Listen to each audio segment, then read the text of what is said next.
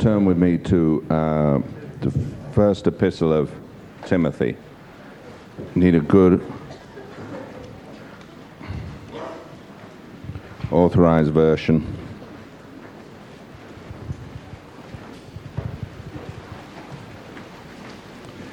You know, uh, one of the things that uh, we, were, we were talking about um, over this week is the fact that many, many people get hoodwinked by the devil.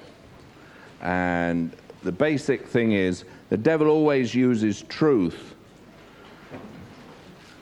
in a lying way.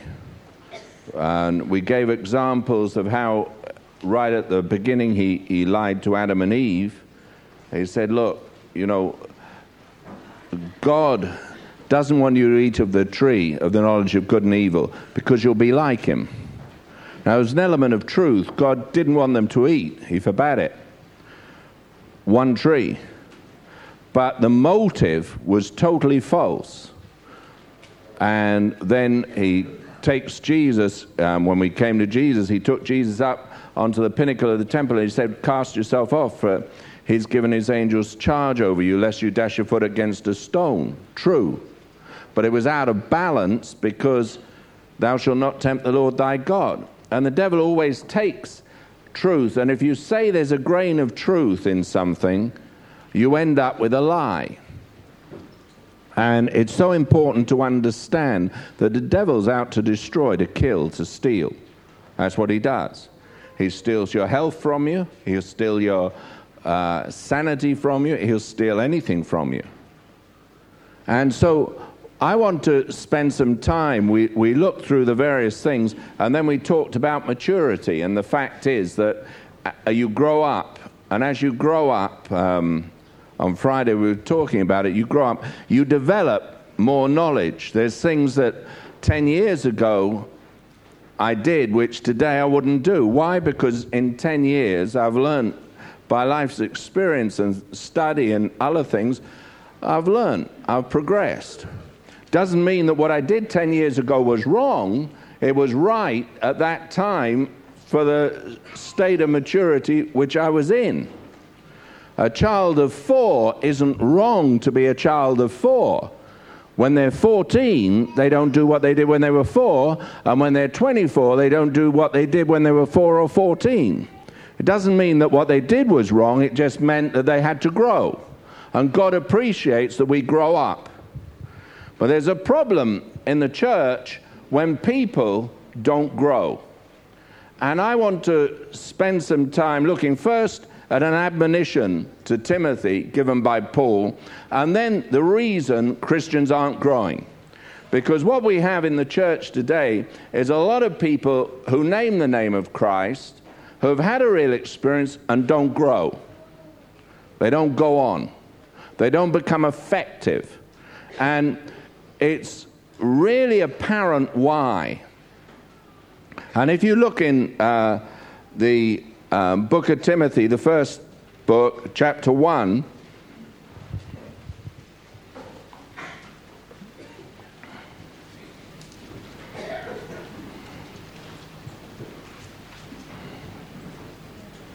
He says this um, Paul, an apostle of Jesus Christ, by the commandment of God our Savior and the Lord Jesus Christ, who is our hope.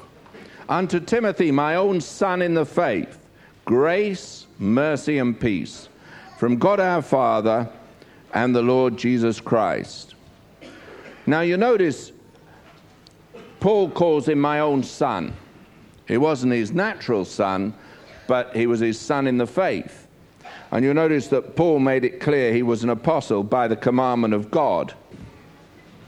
And you'll find over in 2 Timothy chapter 1.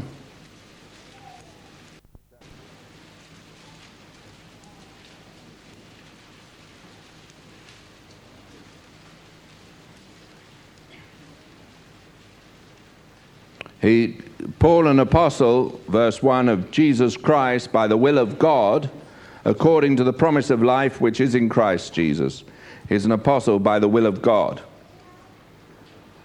To Timothy, my dearly beloved son, And he calls him first my own son in the faith, and then he says, You're my dearly beloved son. So Timothy had a special place in Paul's heart.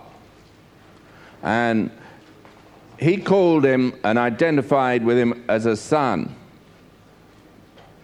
And you'll find in Philippians, if you turn to Philippians chapter 2, Philippians 2.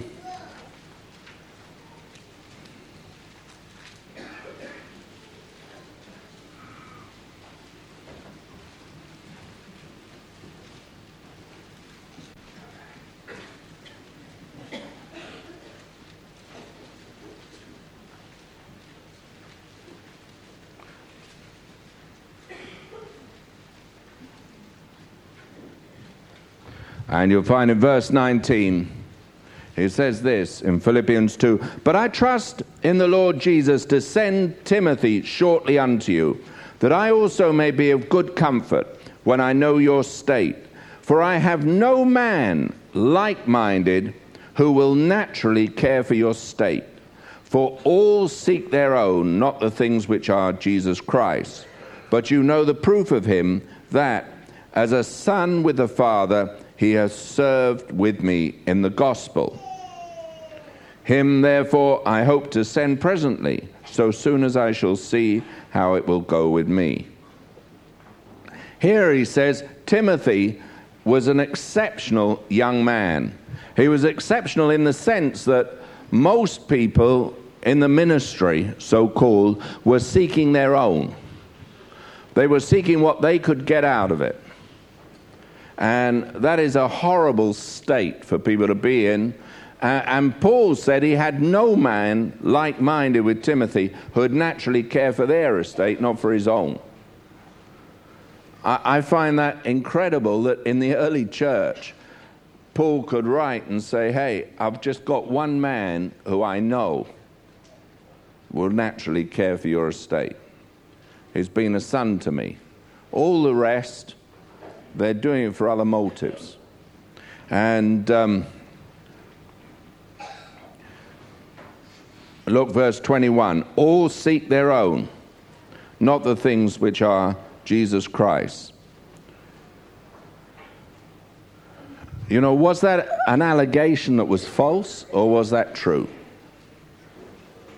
Or was it false or true? Or was it just Paul's opinion?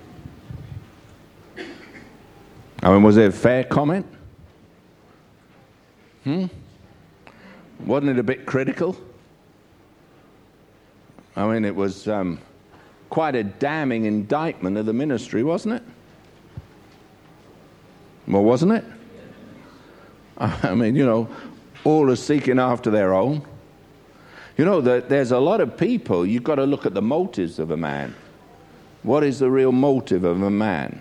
What's he really after?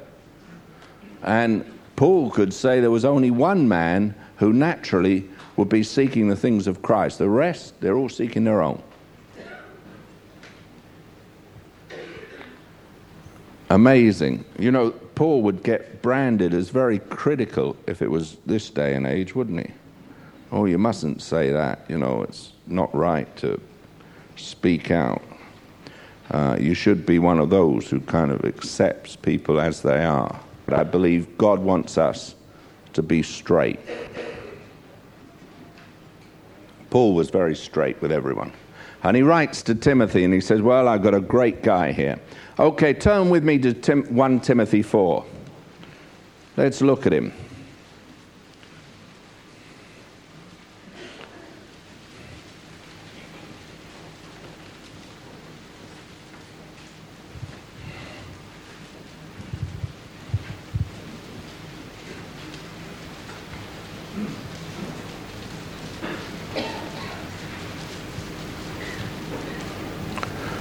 1 Timothy chapter 4.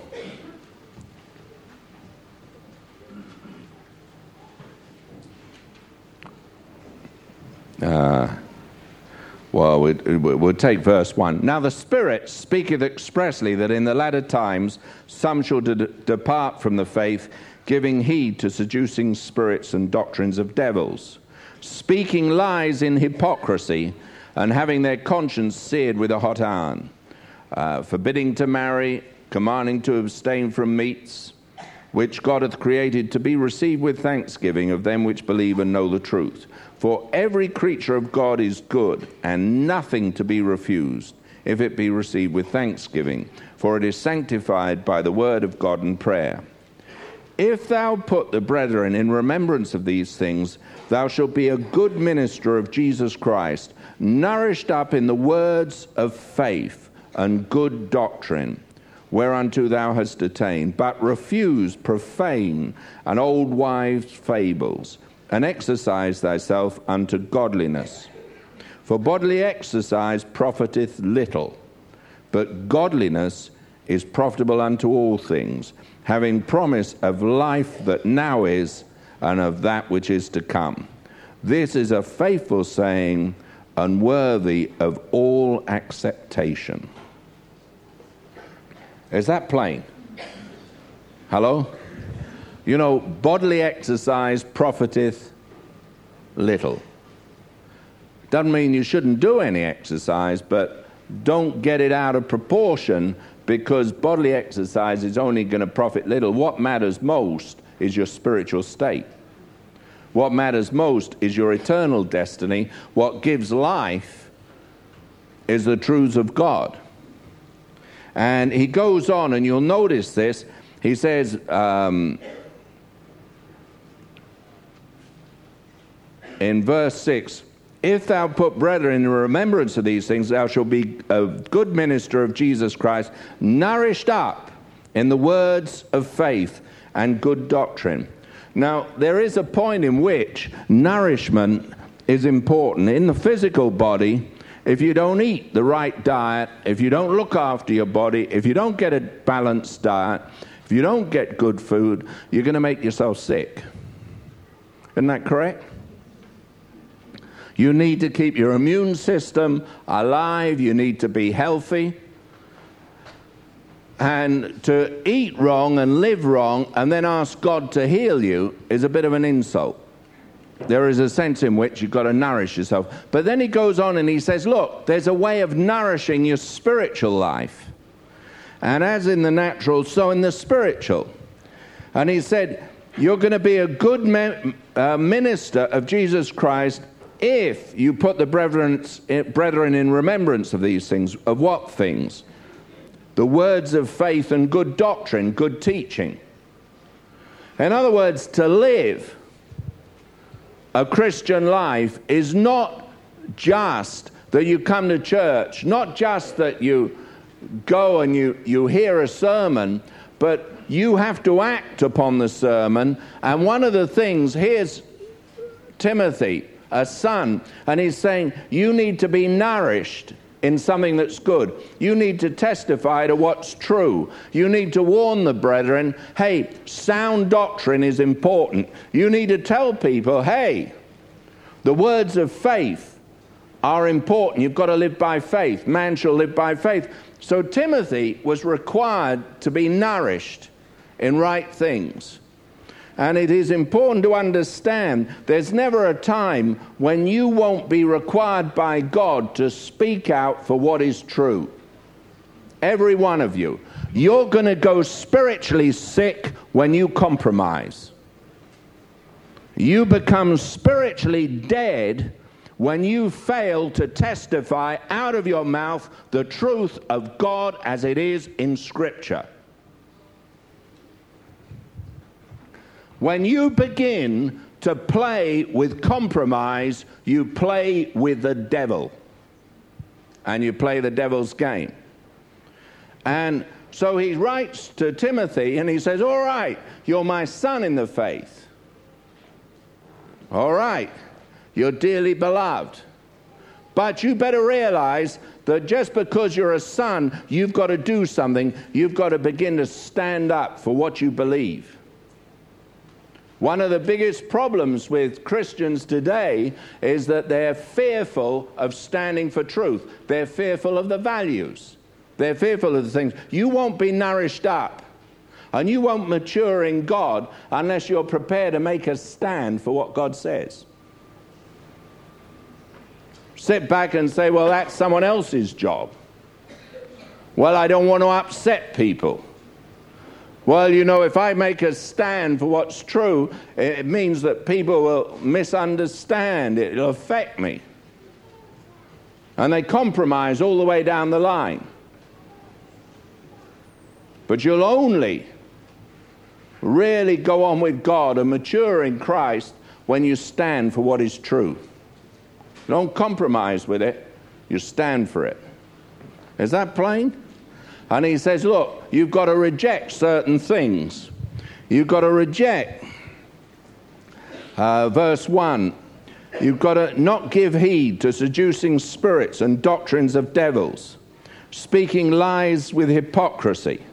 In hypocrisy, there are people around who just lie. There are people who speak out things that are total lies, just what they do.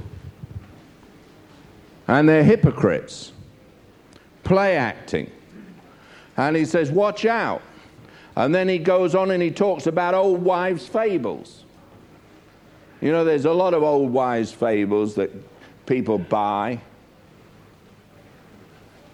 There's a lot of um, kind of new age teaching that's crept into the church. You want to watch out for new age. It's evil. Old wives' fables. it, it's quite deceptive because it comes along as supposedly truth. And people plonk it on you, and if you're not sharp enough and you don't realize and you don't know the scriptures well enough, you buy the nonsense. People always want to trap you with some new gimmick. And when it's new, it's usually wrong. John Wesley said if something is new, it's false because there's nothing new under the sun. Devil's the same, he's always been the same, he's a liar, been a liar from the beginning. And he works out new ideas. You know, people often think in John Wesley's day, the Methodists thought that if you gave people an electric shock, you could con- cure everything you know, with electricity. And so he would give people, he had a little machine to give people an electric shock. Did you know that? Hmm. See? He had an idea that if you got um, flu or influenza, if you rub molasses on the sole of your feet, you would cure your flu. It would get rid of it. It would go out through your feet. Also, make your socks very sticky. But uh, he reckoned that if you've got a stomach ache, the thing to do was cut onions in half and hang them around your belt. And that will cure onions. Uh, They'll cure your stomach, you know, the onions. And people did that. It cured people getting too close to you anyway. Uh, health comes from God. I know you're a chemical being. I know there are things that'll help you, and with refined foods that you lack certain things. Well, just eat unrefined food. Simple, isn't it? And it's very important to understand.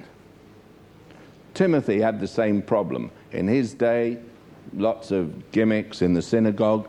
As I said, they, they, would burn fish and get the smoke to pass under your nostrils, and the theory was that demons would go out with the smoke.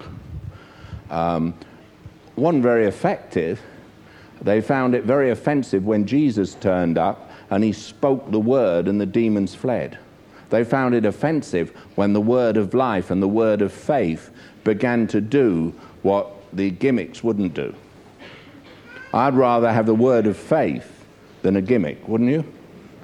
I'd rather have the healing power of God than a gimmick. Hmm? Hello? But you can make a lot of money selling gimmicks. Not sure that any of them are trustworthy.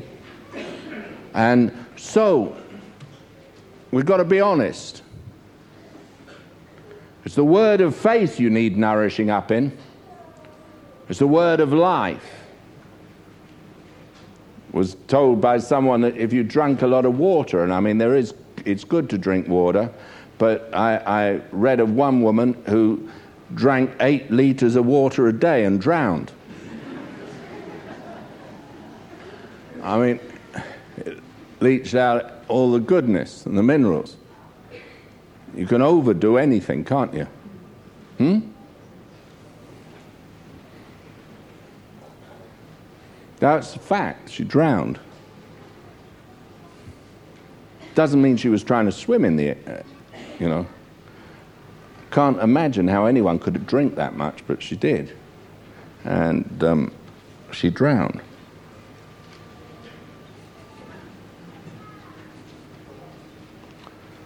See, just a gimmick.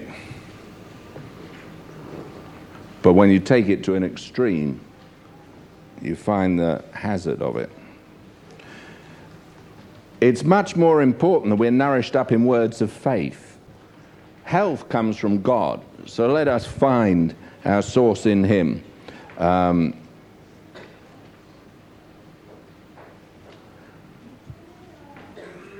good teaching is important as well. All over the world today, you find people are teaching things that just aren't true, and we need to be aware of it. Turn with me to, um, where should we go? Verse 9. This is a this is a faithful saying and worthy of all acceptation. What is? Bodily exercise profiteth, but godliness is profitable unto all things, having the promise of life that now is and that which is to come. What has the promise of life now? What has the promise of life now? What? Godliness. So he says, well, it's all very well. You know, don't think that the promise of life now and that which is to come comes from anywhere else than godliness. Does that mean that you just sit back and you do no exercise? No, I exercise. I think it's good to exercise. It's good to remain as healthy as you can. It's good to use your muscles. But when you think that's where health comes from, you're in trouble. Health comes from godliness. Because it's the whole man, body, soul, and spirit that you need to look after, not just your body. Is that plain? Philippians uh, chapter 4. Philippians 4.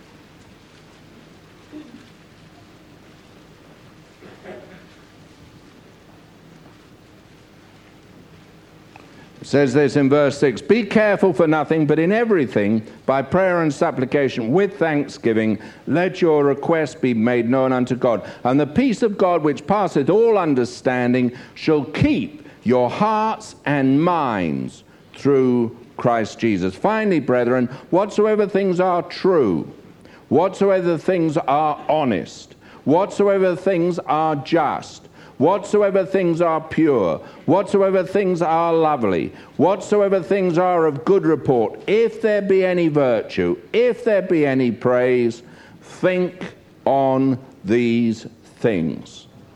Those things which you have both learned and received and heard and seen in me, do, and the God of peace shall be with you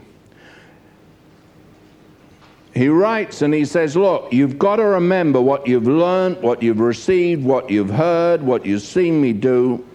It's important that you do them. And it's important that you keep your mind in the right way in God. All over the world today, people are getting out into all sorts of gimmicks, ideas, notions, and they are on television and they're in everywhere you go and it's so wrong. And their minds and their thinkings goes wrong. And they get into a wrong thinking, a wrong attitude. And you can't grow if you allow those things to get in you. You won't get nourished up, you won't develop. What you will do is become a stunted Christian. And that's what's happened so often. People don't realize that you've got to love God with all your mind. The first commandment was this Thou shalt love the Lord thy God with all thy heart, with all thy soul, with all thy strength, and with all thy mind. But if your mind is continuously filled, so the strongholds of Satan get into your mind, your thinking goes wrong. And when your thinking goes wrong, what happens? That part of your life goes way off beam.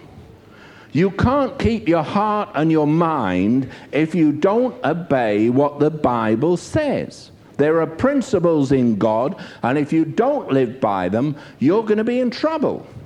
It's as simple as that. And there's warnings. And people never take the warnings, no matter how much you press them, and how much you exhort them, and how much you challenge them. People's attitudes is it doesn't matter, it's not important. The Word of God, well, yeah, I'll study it when I've got time. Yeah, I'll think about it when I've got time. No, God says, hey, if you want to be nourished, if you want to develop, you better get that Word of God inside you. You better meditate on it. You better accept the values that God has. It's important. Your life and your mind and your sanity and your, your living depends on it. Not the decision you make, but how you think. As a man thinketh in his heart, so is he. People get trapped in all sorts of silly things. Well, there are people like that in life who just can't help being liars. There are people in life who can't help being thieves. They can't help thinking the way they were brought up to think. They won't change their thinking, they won't change their minds to live God's way. They'll always revert to their beliefs. No matter how much you challenge them, they'll go back and they get lost in it. God wants us to realize you can't live in your culture and be a Christian. Your culture and Christianity are incompatible. And so Timothy was warned, he was told how to live. It's in sound doctrine. That's how you get nourished up. It's in abiding in the truth. And what has happened in the church and the things that obstruct it are the things I want to look at. Why is it people go wrong? Why is it they don't develop? Why is it they don't grow up? Uh, maybe you'll find an answer for yourself here. If you know why you don't, then you need to stop doing it and begin to do what Timothy was told, what the Philippians were told. Whatsoever things are pure, just, and of good report. See, I want to find out whether something's true or not. If you look at what's happening today, one of the things that sets your trouble, and one of the things Timothy was told to do, you've got to affirm what you believe. You've got to go to people and say, hey, this is what the Bible says. This is what truth is. This is it. Not what culture says, not what opinion says, not what someone with a cranky way says. This is what God says in His Word. And what's happened in society, 70% of young people determine now what's right and wrong by their feelings. 75% of young people, they don't any longer look at things and say, well, is this true? Is this false? No, it's how they feel. And that's dangerous. And then you go on and you find 25% base their beliefs on, well, I feel it's wrong. Micah 6, verse 8 says, What does God require of us? To act justly, to exercise loving kindness, and to walk humbly before the Lord. That's what God wants. God wants that of His children. He wants us to have the convictions from the Word of God, not from man's opinion, not from society's opinion. Truth doesn't change with age. You know, one of the modern ideas is, ah, well, as we get more enlightened, truth changes. No, God's word is the same, it's eternal. It doesn't change because our society changes, doesn't change because public opinion changes. The word of God is true, it's eternal, it never changes. And we need to stand up for truth. And what's happening to Christians today around the world is if you stand up and you say there's only one way to God, it's through Jesus Christ. There is no other true faith. Jesus Christ. There's only one name under heaven whereby men can be saved. It's Jesus Christ. We're Christians. We believe in the truth.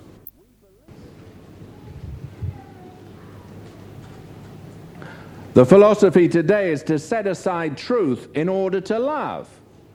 They turn around and say, Jesus um, would want you to love everyone, embrace everyone. But, but there are things that are false. I will not accept what is false.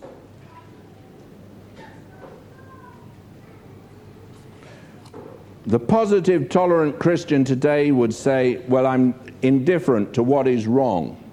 And what we've got is a whole mindset, instead of people meditating on the word, finding out what God said, living by God's values, what's happened today is the Christian church has begun to be a mishmash of worldviews, a mishmash of values that come from society. And you say, well, there isn't a right and a wrong, it's what anyone feels is right and wrong is right and wrong. It's how you perceive it. Well, it isn't. That is a lie of the devil. If you want to worship the devil and you want to follow the wrong way, you say, well, it's just perceptions. Well, let me tell you something about perceptions. Perceptions are lies, they're not reality. God's word is true. Jesus Christ is the truth, not your perception, because your perception is based on your life's experience, whatever that is.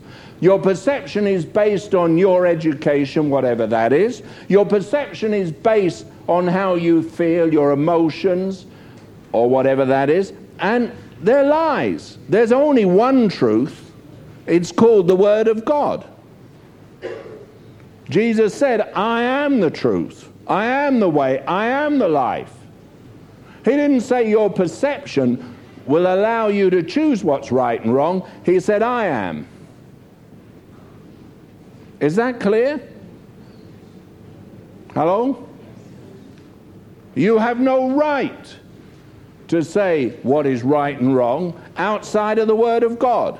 You have no right to make judgments outside of God's Word. And when you challenge people by that and you say, look, the Bible says, oh, you don't believe that, do you? Yes, I do. That's the only value there is of truth. Take the Bible out of it and you've got nothing. There is the Word of God, it's the only touchstone, it's the only basis, and it's the only truth. That's it. And once you go away from that, you're in a morass of deception. And that's what's happened in the world. People no longer want truth. They say, well, you know, it, it depends. You, well, you've got to understand uh, the Bible isn't relevant for today. Um, it, it doesn't apply today. It doesn't. And where do you go from there? You have no faith, you have no religion, because faith cometh by hearing the word of God. How are you going to be nourished up in faith if you have no basis for it?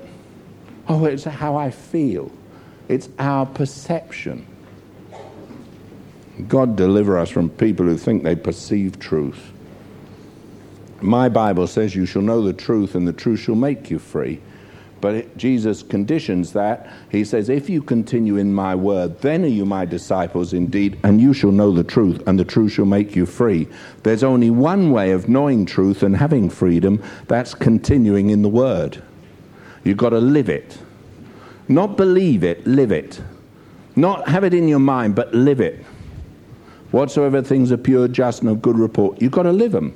And if you don't live them, you'll never really understand them.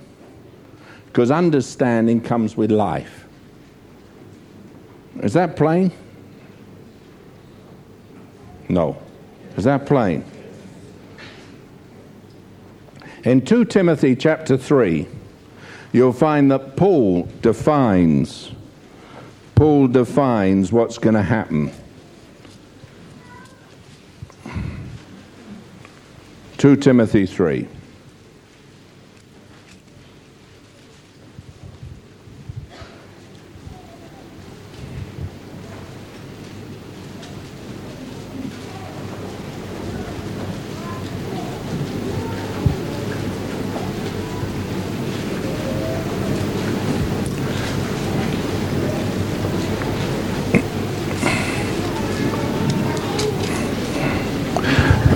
Know also, verse 1, that in the last days perilous times shall come. For men shall be lovers of their own selves, covetous, boasters, proud, blasphemers, disobedient to parents, unthankful, unholy, without natural affection, truce breakers, false accusers, incontinent, fierce, despisers of those that are good, heady, traitors, heady, high minded, lovers of pleasures more than lovers of God having a form of godliness, but denying the power thereof, from such turn away. For of this sort are they which creep into houses and lead captive silly women laden with sins, led away with divers lusts, ever learning, and never able to come to a knowledge of the truth. And he goes on and he starts naming them. It's amazing, isn't it? All those things and yet they had a form of godliness. They denied the power of it. They, they just didn't. Where does the power come from? The power comes from the truth of the gospel. The gospel is the power of God unto salvation to everyone that believes. But the good news is Jesus has overcome the devil, Jesus has overcome the world, Jesus has overcome deception, Jesus has overcome sin, Jesus has overcome disease. Jesus is the answer to everything, isn't it?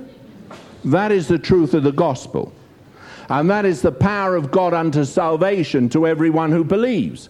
But when you start standing up and saying it now, people say, ah, yeah, but, you know, look, why don't you go into the hospital and heal every sick person? Well, every sick person in the hospital isn't going to receive the gospel. Why don't you, you know, why is this person sick or that person? Well, time and chance happeneth to every man, but I believe in a healing God, a delivering God. I believe in a miracle working God. I've seen miracle after miracle. I, yeah, I've seen people who aren't healed. Do I have an answer? No, I don't. Do I know why? No, I don't. But what I do know is what God says is true. And if everything in the world denies it, I will still believe what God says. If all experience, all anecdotal stories deny the truth, I will still believe the Word of God. Why? Because I'm a believer. I believe that God is true and every man a liar. I will not vary from it. I will not bow to it. I don't care what seems contrary to it. God is true. That is called Christianity.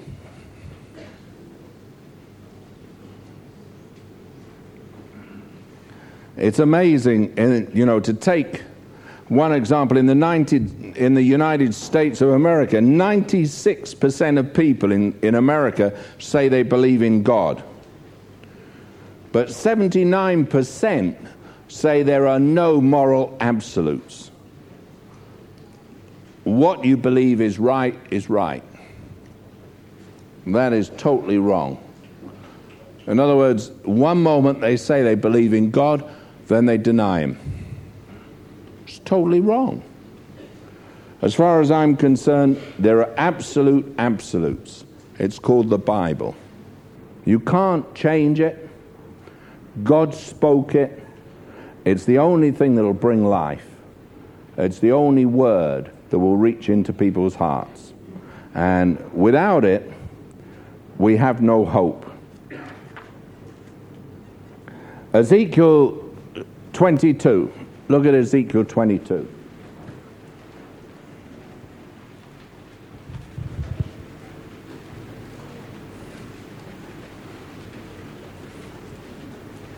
Ezekiel 22.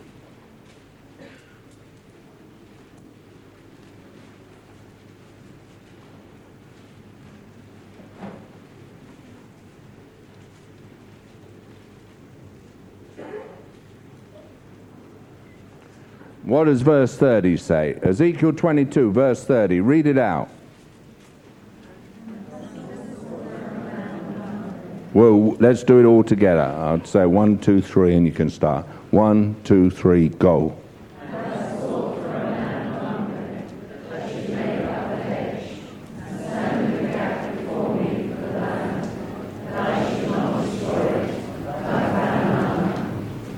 And I found, I sought for a man that would stand in the gap. And I found none.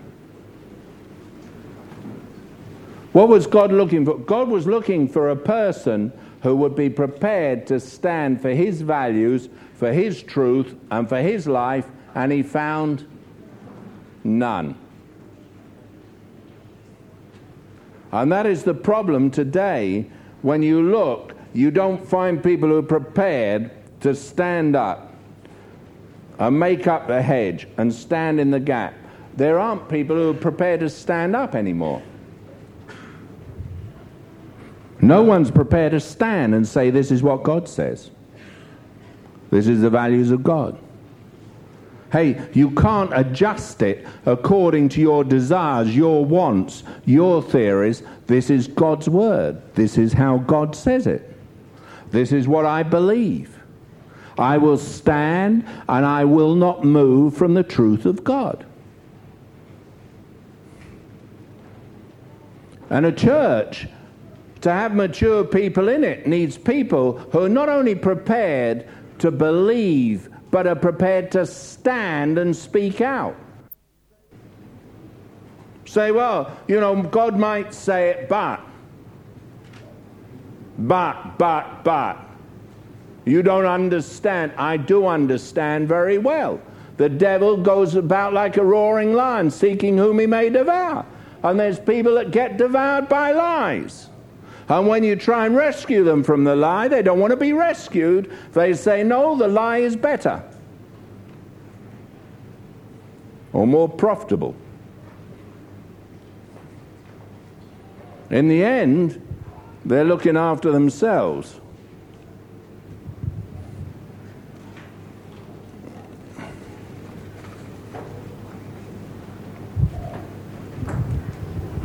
One of the things that's happened, uh, you know, Mairdre did an article on it, which I thought was good in the Trumpet Call, on postmodernist society. One of the things you've got to understand about our society now is they deny the existence of any absolute truth or any universally binding principle. The postmodernists attempt to deny the validity of reason but in doing so must use reason and thus defeat their own worldview. They claim that no one can know objective truth, but the statement itself is a statement of objective truth. When, when you say, well, no one can know truth objectively, they're making an objective statement. They're, they're, they're arguing against themselves. Dennis McCallum says, that postmodernist preachers declare that if we find anyone claiming to know truth, that person we should ignore. Do you know, it's amazing. I've heard that. Oh, he, he says he knows the truth. You should ignore him because no one knows truth. Well, I know truth. His name is Jesus. You know truth. His name is Jesus. He's a person. and the Word of God is true. Hey, we know truth. Turn the person next to you say, We know truth. We might be unpopular in the world, but we know the truth. Truth is Jesus, isn't it? Person of Jesus Christ. They exaggerate when they claim that people are prisoners of culture and language. You, what, one of the things I've found when I've traveled around the world, people say, ah, oh, well, you know, it's different in Africa. Well, I've been to Africa, it's not different. Sinners are sinners wherever they live. I've been in South America, it's not different. Maybe their extremes in their culture allow them to certain sins more than others, but I want to tell you something. Sin is sin and Jesus Christ came to save his people from their sin. and he's come to give us a new life, new hope, and establish his kingdom on his principles with his truth and his word in our heart. And if we accept culture, or we accept family, or we accept society and their values above God's values, we aren't Christians. We've got to make a choice to totally go against everything that's contrary to the Word of God and stand and proclaim good teaching, the truth as it is in Jesus Christ, and we stand against everyone. In the end, Christians are going to have to face it. We're going to have to fight everyone. it's not a question of, uh, of, oh, well, all of society is going to change and agree with you. They're not. I meet people that say, oh, the kingdom is going to become so great that everyone's going to be able to know and everyone's going to understand uh, and we'll all become one in Christ. I want to tell you, it's a lie of the devil. It's going to get worse and worse. They're going to expect us to deny what we believe, and we're not going to do it. They're going to expect us to back down. Well, we're here as salt and we'll be in their wounds. And I want to tell you, it'll sting. And we're here to be a light that's set on a hill, a city that cannot be hid in a dark place. And the darker it gets, the brighter the light shines. And we're here to be a witness. We want to witness against a multicultural society. We say there's one culture that's any good. It's called the nature of Jesus Christ. There's only one way that's good, one worldview that's any good. It's the truths of God. That's what we stand for, that's what we believe in. We've got to realize um, people are influenced by their culture, but there's countless examples of people who've turned against their culture and being able to transcend the influence of their culture. And you have to do that. You have to say, hey, you know, well, everyone else might say that, but God says. If the whole world tells you that there's an alternative lifestyle from man and woman, I, want to, I hope you'll be one to say there isn't. If everyone tells you that right is wrong and wrong is right, hope you'll stand up for truth. If someone tells you their perception is, I hope you'll tell them your perception is irrelevant. What's relevant is what God says. What's relevant is what the Bible teaches. What's relevant is what is true.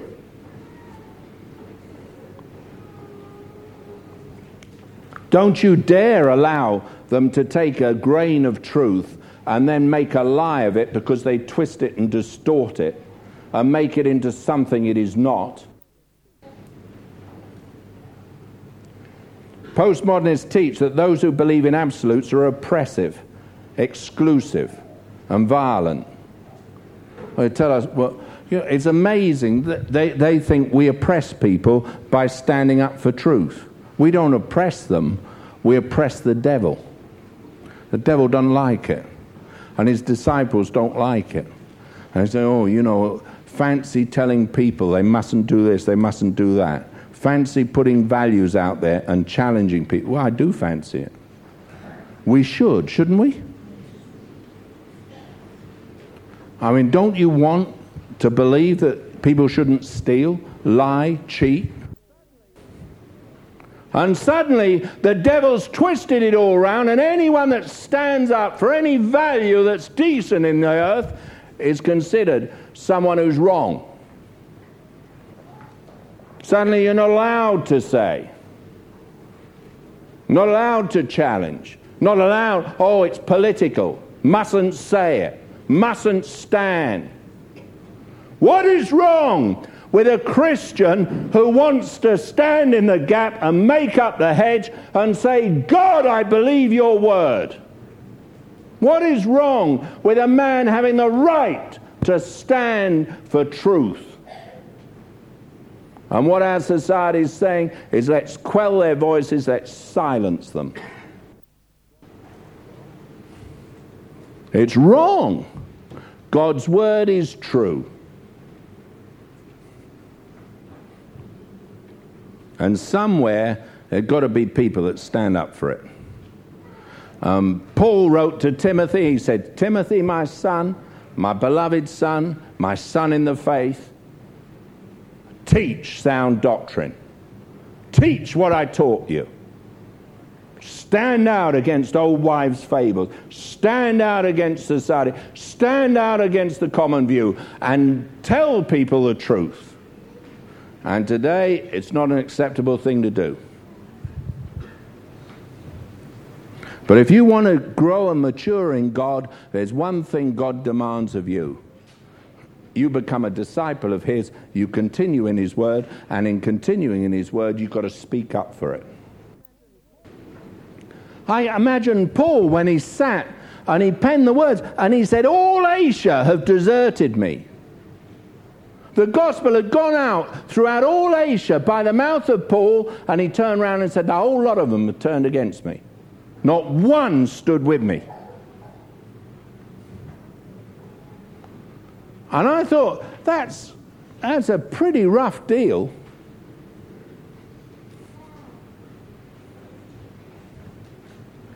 Wesley said if he could find 10 men to stand and preach the gospel, he could change the nation.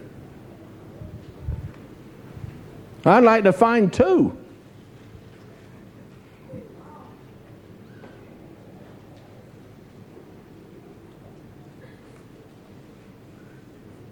There has to be a time where people make a choice.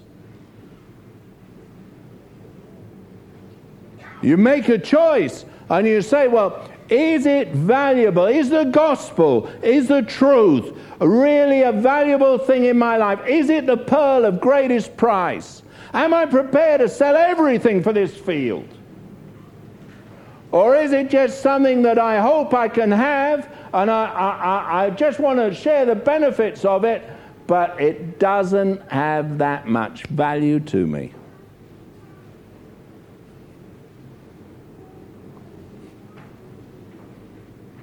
And when you look at how few people study their Bibles, really study God's Word, really want to know the truth, really give themselves diligently to being what God wants, you realize how little value they put on it. Thank God there are some.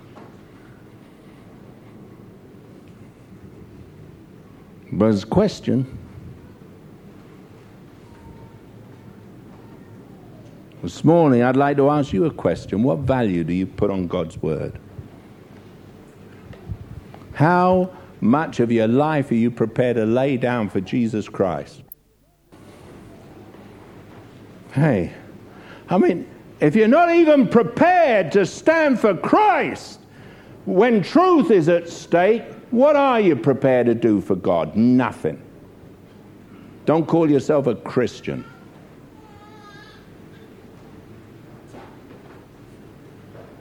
Can you imagine the song that, that Collins sang at the beginning? Said it so well. People bled and died. Do you realize to have this book in our possession, people were crucified, they were burned alive, they were tortured, they were beaten, they were cut asunder to stop people getting hold of the Word of God. Wars were fought. Whole nations had to fight. Men were persecuted. Why, even in our own town, there's, there's the um, William Hunter, burnt at the stake at 18 years old. Why? He read the Bible. Puritan. And there's his, a monument to him up in the town. I wonder if they'd put a monument to you. I wonder if you were faced with the option of life whether you'd be prepared to make a stand for Jesus Christ, or is it so valueless to you that as far as you're concerned, you'd just duck down, keep your head down, and no one would know? And if that goes on, I'll tell you what will happen. The whole country will lose the freedoms that we had for years and years. They're being eroded and whipped from us now. Europe wants to take all our freedoms. I believe in freedom. But I tell you this I don't find many people are prepared to do something for it. We have an opportunity such as we've never had before. If you abandon the Judeo Christian principles and you take them out of society, you have no values at all.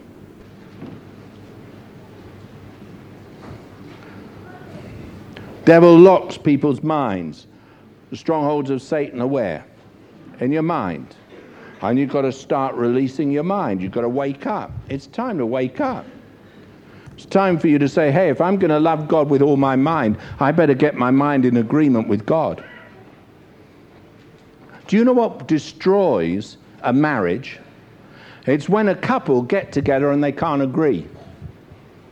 When they start fighting each other that's their minds start fighting each other. Love goes out the window. They start despising each other. Why? Because they can't agree. Mind. And you have to love God with it. And if your mind doesn't agree with what God says, I'll tell you what will happen. You'll be estranged from God, and it won't be long before you despise God and then you hate God because you don't want to be restricted by His truth. You've got to love God with your mind. You won't want to be challenged. Lots of people don't like challenge. I, I want to challenge everyone. I want to shake you. I want to wake you up. I want to tell you, hey, there's never been a day like this day in the whole of the world. I, I look at things day by day and realize we are not just going at a slow pace, we're going at a rapid pace into destruction. And if we don't stand up and get our voices heard, I'll tell you what's happened. We'll lose everything by our silence. It's got to rise till it sets a shout in the land. If churches got together with one voice, there's enough people around to make a difference.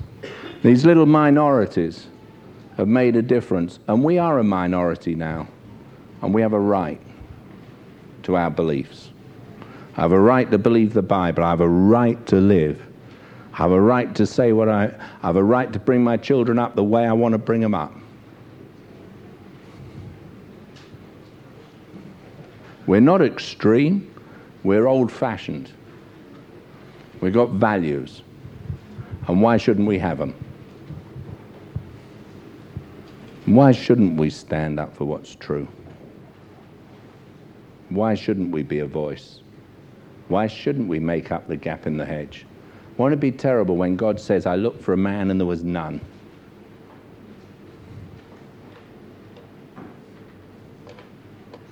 That'd be terrible. Do you imagine? All the children of Israel, God said, I looked for a man, there was none. Where is the voice? All over the world, there's no leader. It's amazing. Integrity's gone, values have gone. And we've got to come back to it. Let this mind be in you that was in Christ. I've got to think God's way. I've got to think God's thoughts. I've got to wake up. If I'm going to love God with my mind, the only values I can hold are His values. The only way I can think is His way. I've got to put off everything else. I'm not going to let my mind be watered down. I'm not got to compromise with false teachings, old wives' fables, lies of the devil. I've got to stand up for truth. Simple as that. And that's the challenge I want to put to you. I remember years ago, I was in Ongar and I stood up and I said, I just want to say one thing. I'm going. I know what God's told me to do. I don't care whether you come or you don't, I'm going.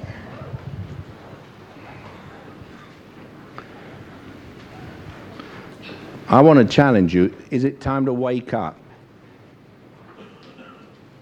Because in the end, we've got to go by the word of God. Thy word is a light to my feet. In the end, we've got to stand for what's true. In the end, we've got to be what we are. In the end, we've got to stand. And if everyone else denies us, we've got to be true and faithful to what God says.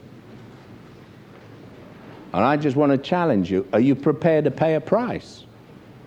Jesus said this If you can't deny yourself, take up your cross and follow me, you cannot be my disciple.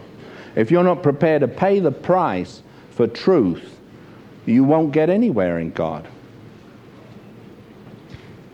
If you're not prepared to live it,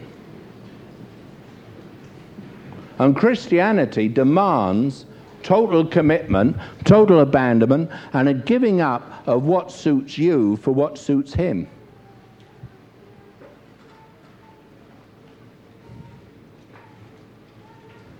And it's choice.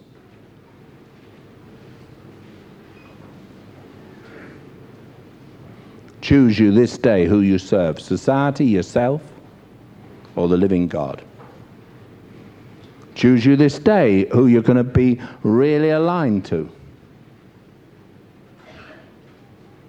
Choose this day what's going to be the end of you in all eternity. Are you going to be nourished up in the truth of God, in the ways of God, the Word of God? Are you going to nourish yourself up in your own self pleasing? What suits me and mine? Those are the choices you have.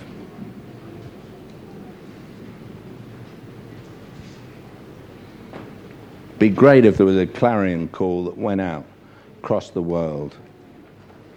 And God could say in heaven, I sought for a man and I found 700. You know, Elijah thought there was no man and he was told who hadn't bowed the knee to Baal, and he, God said, There's 7,000. You just didn't see them. I console myself with the fact they must be there somewhere. But make sure you're one of them. In the end, you'll please yourself or you'll please the God. Thou shalt love the Lord thy God with all thy heart, with all thy soul, with all thy strength, and with all thy mind. Your mind is so important. Develop it in the ways and truth of God. Don't think that you can live outside of it.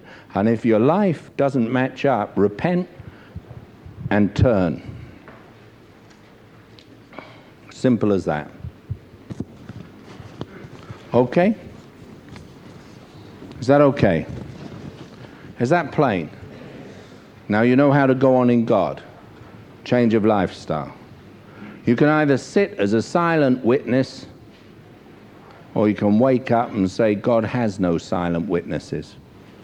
The silent witnesses are the martyrs who were beheaded beneath the altar. Apart from that, you've got to speak. Is that plain? I, I'm trying to make it plain. It's time to start declaring on God's side instead of against Him. Let's stand up.